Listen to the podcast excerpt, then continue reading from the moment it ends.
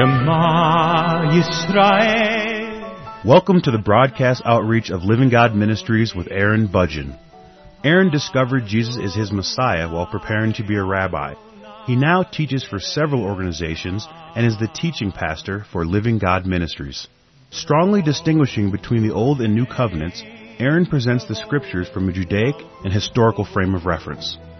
Join Aaron now as he reveals the reality foreshadowed and the new life we can now experience because of what the Lord Jesus accomplished for us.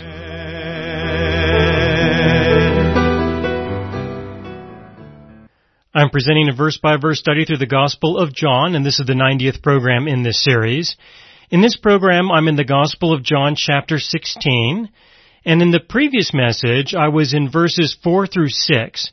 In verses 4 through 6, Jesus is continuing his conversation with the disciples. He started this conversation at the end of the Last Supper. They are presently walking to the garden where Jesus is going to be arrested, and Jesus is repeating the things that he told them before they left and went for this walk. In this repetition, Jesus does provide some additional comments concerning the things that he said, and so he is providing some more information.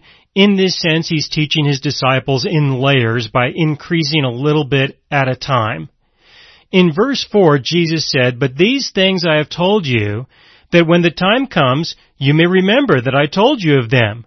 And these things I did not say to you at the beginning because I was with you. But now I go away to him who sent me, and none of you asks me, Where are you going? But because I have said these things to you, sorrow has filled your heart. And I was speaking about this in the previous message, the idea that sorrow has filled your heart, I'm going away. But then in verse 7, Jesus says, Nevertheless, I tell you the truth. And then he gives the truth that he's about to tell them. But before I go there, I'd like to say a little bit about this word nevertheless. When Jesus says at the beginning of verse 7, Nevertheless, this is a way of saying that regardless of what he said before, this is what's really going to matter. He is about to say that which is of the greater importance. It's not to say that what he said before was totally irrelevant. He does acknowledge their feelings. He does acknowledge their concerns. He recognizes that they feel bad, that they feel sorrowful, that they feel very uncertain about where he is going, even though he's been very direct about explaining to them where he's going and what he's doing. But he says, nevertheless, to say that regardless of these concerns you have, regardless of how you feel, even though how you feel is important, this is how you feel this is what you think. This is what you understand or the lack thereof. But in the midst of your uncertainty and your sorrow, you need to know and you need to have confidence that Jesus knows exactly what He is doing.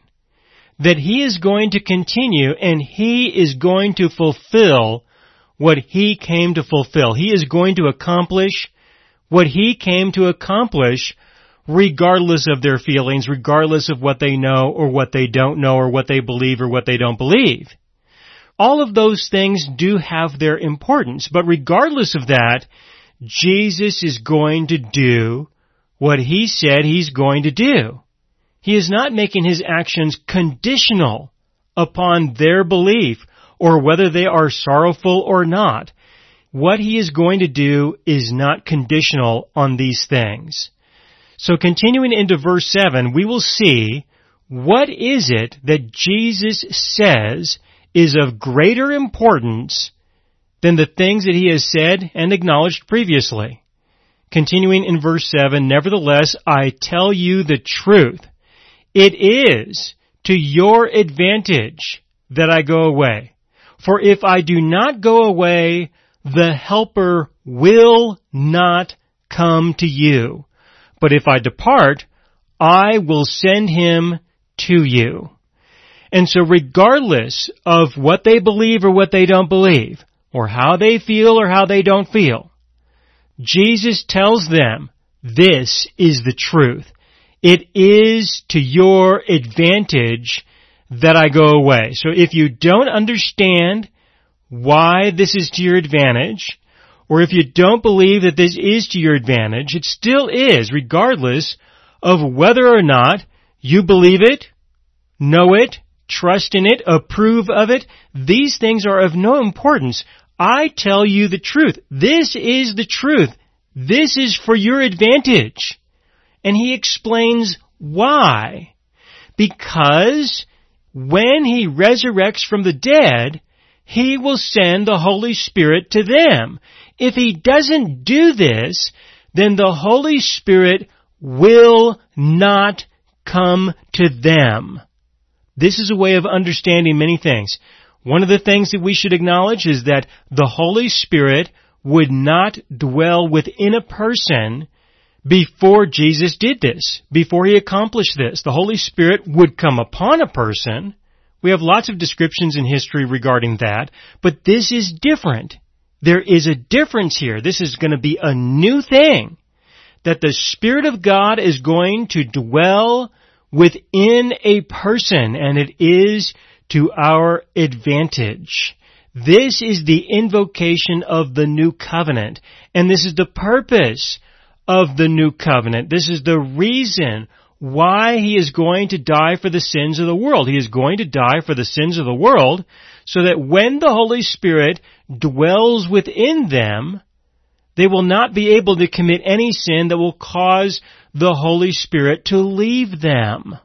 That is the purpose of forgiveness. The forgiveness of sins. It is so that when a person surrenders to the new covenant and is the recipient of the Holy Spirit to dwell within them, they will be resurrected from the dead spiritually and they will never die. They will be made alive permanently and this life will carry them on into eternity even after they physically die so that they may dwell in the place of the living with the living God in the kingdom of heaven. This is the advantage. This is why Jesus is going to go away and why he's going to accomplish what he came to accomplish. Again in verse 7, I tell you the truth. It is to your advantage that I go away, for if I do not go away, the helper will not come to you. But if I depart, I will send him to you. Now this is not the first time that he mentioned the Holy Spirit in this way in this conversation. This is repetition of what he said previously. John chapter 14. John chapter 14 verse 16, Jesus said, And I will pray the Father, and he will give you another helper, that he may abide with you forever. He will abide with you forever. Why? Why will he be able to abide with you forever? It's because of forgiveness. It's because of the crucifixion. It's because of what Jesus did when he died on the cross. That is why the helper, the Holy Spirit, the Spirit of God, the Spirit of truth, that is why He will abide with you forever. Without that, He would not abide with you forever. Continuing into John chapter 14, verse 26, Jesus told them this earlier, but the Helper, the Holy Spirit, whom the Father will send in my name, He will teach you all things and bring to your remembrance all things that I said to you. So the Spirit of God is going to remind them of what He told them previously, and we have a lot of what He told them documented in the Gospels so that we, hundreds of years later, thousands of years later, can benefit from what Jesus told the disciples. So we will not remember what Jesus told them in the sense we will discover and we will learn what Jesus told them, but we get to be the beneficiaries of what Jesus said. And in addition to that, in verse 26, Jesus says that the Spirit will teach you all things. So for the disciples, they could certainly remember what Jesus said. We can benefit today from what Jesus told them because of what they recorded for us to be able to read and study today. But in addition to that, the Spirit will teach them all things. That is the means by which God will teach the disciples, and that is the means by which God will teach us all things. There will be no shortage of things whatsoever. It will be everything. So we can start with what we have recorded in the scriptures. We can start with that. And it's important for us to do that and to become very familiar with all that Jesus has said and to understand what he said, especially in the context of the Old Covenant versus the New Covenant. You must understand the differences between the two in order to really understand what Jesus is communicating when he communicated what he taught. But in addition to that, the Spirit of God is going to be within us to teach us all things, and that is because we have a person who dwells within us, personally, individually, who will interact with us, who will communicate with us, who will reveal to us the truth, who will teach us all things. Now, of course, as I explained previously, it's very important for us to believe what he does teach and to believe these things and understand these things in order because there are a lot of things that our God could teach us, that he can reveal to us, but it will require us to understand and believe other things first. And I explained this in the previous message. And so that's John chapter 14 verse 26. Jesus also said this in John chapter 15 verse 26. In John chapter 15 verse 26, but when the Helper comes, whom I shall send to you from the Father, the Spirit of truth, who proceeds from the Father, he will testify of me. What he says is that the Spirit of God will proclaim the Lord Jesus so that you may know Jesus. You will know him in the greater context. You will know him in the context of the new covenant, which is different from the context of the old covenant. You can certainly know him in the context of the old covenant, but to know him in the context of the new covenant is to know him more. And so the Spirit of God will be present in order to reveal to us more about what our God accomplished when He manifested in the flesh as the Lord Jesus. There is more that He will be able to reveal to us individually as we are willing to accept, acknowledge, believe, and trust and rely on what it is that He has showed us previously, then there can be more things that He can show us. And this is an individual experience of growth in Christ Jesus. So Jesus has said this four times already in this conversation. The importance of the Holy Spirit, the Spirit of God, the Spirit of truth, who will dwell within you. And he is about to say it again. If you look forward into John chapter 16 verses 12 through 14, Jesus is about to say, I still have many things to say to you, but you cannot bear them now. However, when He, the Spirit of truth has come, He will guide you into all truth. Repetition from chapter 14 verse 26. But continuing in John chapter 16 verse 13, he will guide you into all truth, for he will not speak of his own authority, but whatever he hears, he will speak, and he will tell you things to come. He will glorify me, for he will take of what is mine and declare it to you. And I will speak about this in the next program, some of these additional details about what the role of the Spirit of God will be in our lives, what the role of the Holy Spirit will be in our lives individually as He relates to us.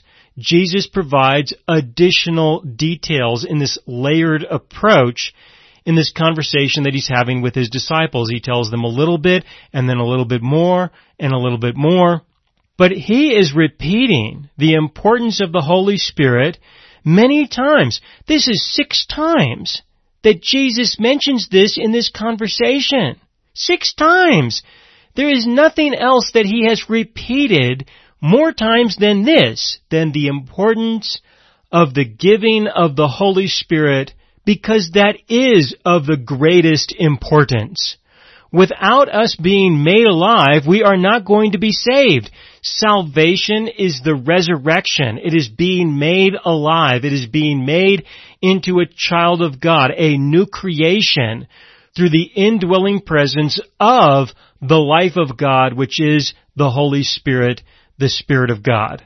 Now continuing into verse 8, Jesus describes some of the things that the Holy Spirit will do. Starting in verse 8, Jesus said, And when He has come, He will convict the world of sin and of righteousness and of judgment. Of sin because they do not believe in me. Of righteousness because I go to my Father and you see me no more. Of judgment because the ruler of this world is judged. Now, throughout the history of the Christian world, most people have suggested that the purpose of the Holy Spirit in your life is to convict you of sin. That this is what He's there for. He's there in order to tell you that you are engaged in sin. And there is an abundance of different ways that people have accomplished this in the overwhelming majority of the sermons that have been presented regarding the Christian faith. That this is the relationship between you and God. That He convicts you of sin. That He tells you about your sin. He gives you that opportunity to make a correction, but if you don't do it, well, then He is there in order to make sure that you understand that He doesn't like you. That He rejects you that he has turned his back away from you. This is the purpose of the Holy Spirit, apparently, in the Christian's life. This is what people have taught ever since the beginning of the church, and it will continue to be the most predominant message in the Christian world until the Lord Jesus returns. I have no doubt about this whatsoever. And there are a lot of reasons for this. Most of them, of course, are well intentioned, that this is just what people really believe. And I, of course, could spend a lot of time talking about this and comparing what I believe with these kinds of beliefs and explain that I just don't agree with this perspective that people have. But this is not what I'm going to do in this program. You will find a lot of examples of this littered throughout the programs that I have recorded I don't feel it's important for me to devote a specific series of programs just for this task. Especially because what I believe can be described easily. I believe that when Jesus died for our sins, He died for our sins. That the sin issue came to an end. And so when we are resurrected from the dead and made into a new person, into a new creation, then the purpose of forgiveness is fulfilled. That was the reason for forgiveness, so that we can be made into a new creation in Christ Jesus, so that we can be made into a child of God. After that, there's no reason for us to be convicted, per se, of our sins.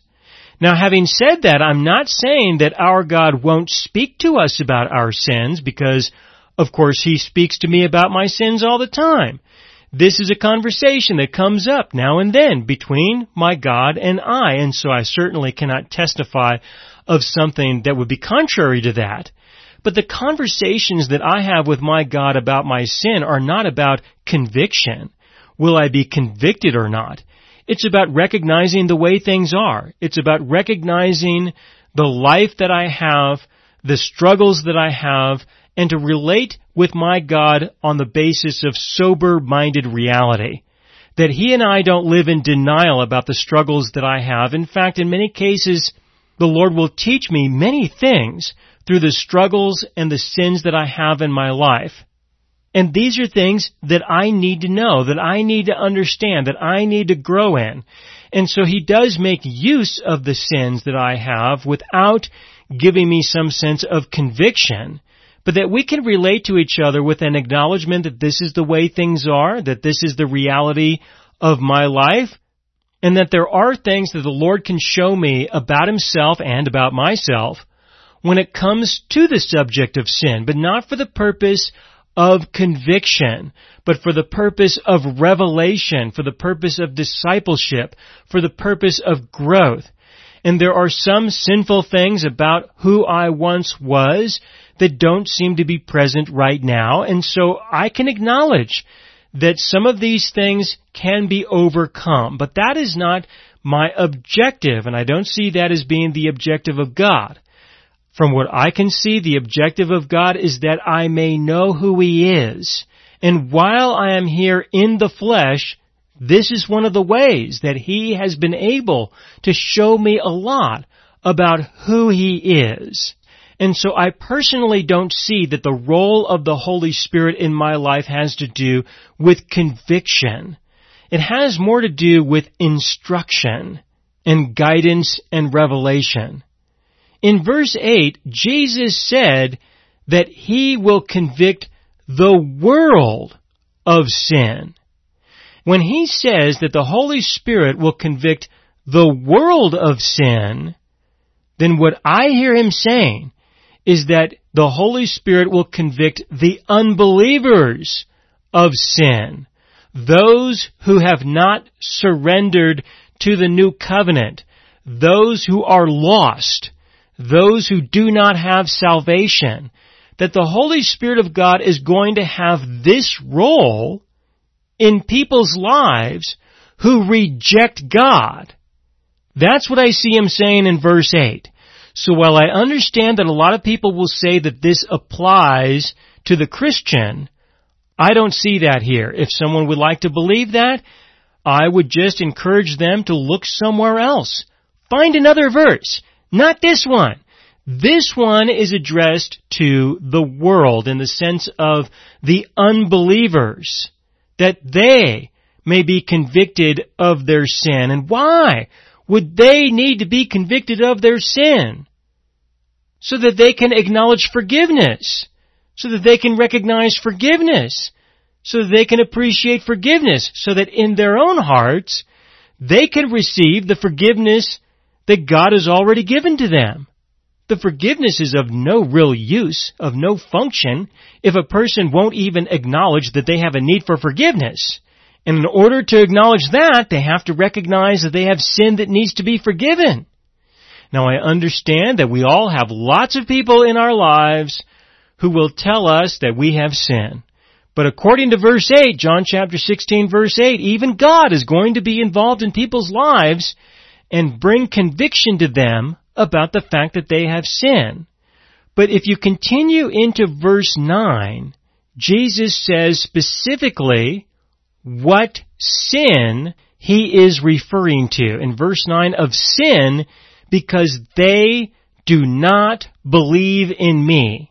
So while we can come up with a whole list of all the sins that a person has, all the sins that a person struggles with and deals with that could be used in order to say that they are not a good person, what Jesus says is that the real sin that is of interest to God is the sin of unbelief. Unbelief in Jesus. Not believing Jesus is the sin. Not believing in Him as the Messiah, as the one who would give to us the Holy Spirit through what He accomplished in His death and resurrection. Not believing in Him is the sin of interest. Another way to say this or to consider this is to recognize that God has forgiven all of the sins of the world except for one, and that is the sin of the rejection of Jesus as their Messiah. In this sense, that is one that will not be forgiven, at least in the context of whether or not a person is going to be saved. And I will explain this more in the next program. Thank you for listening. This is the 90th program in the verse by verse study through the Gospel of John. In this program, I was in John chapter 16 verses 7 through 9, where Jesus was repeating again to his disciples the importance of the Holy Spirit, that it is to their advantage that he is going to go away, because if he doesn't, then the Holy Spirit is not going to come to dwell within them, but because he is going away, this is the reason why he's going away, so that the Holy Spirit can come to them and dwell within them, resurrecting them from the dead, which is salvation. Now in verse 8, Jesus adds to what he described before. This is repetition of what he has said before, but this time in verse 8, he adds some more information. He adds the fact that the Holy Spirit is going to participate in the world, that the Holy Spirit will interact with those people who don't believe in Jesus, and that the Holy Spirit is going to bring conviction to the hearts of the people who don't believe in Jesus, who reject Jesus, that they will be convicted about this because the Spirit of God will testify within the hearts of the people who reject Jesus. The Holy Spirit will testify to them and speak to them about the fact that they are believing something that isn't true. So in addition to participating in the lives of the disciples, the Holy Spirit will also participate in the lives of the unbelievers. And I will explain this more in the next program.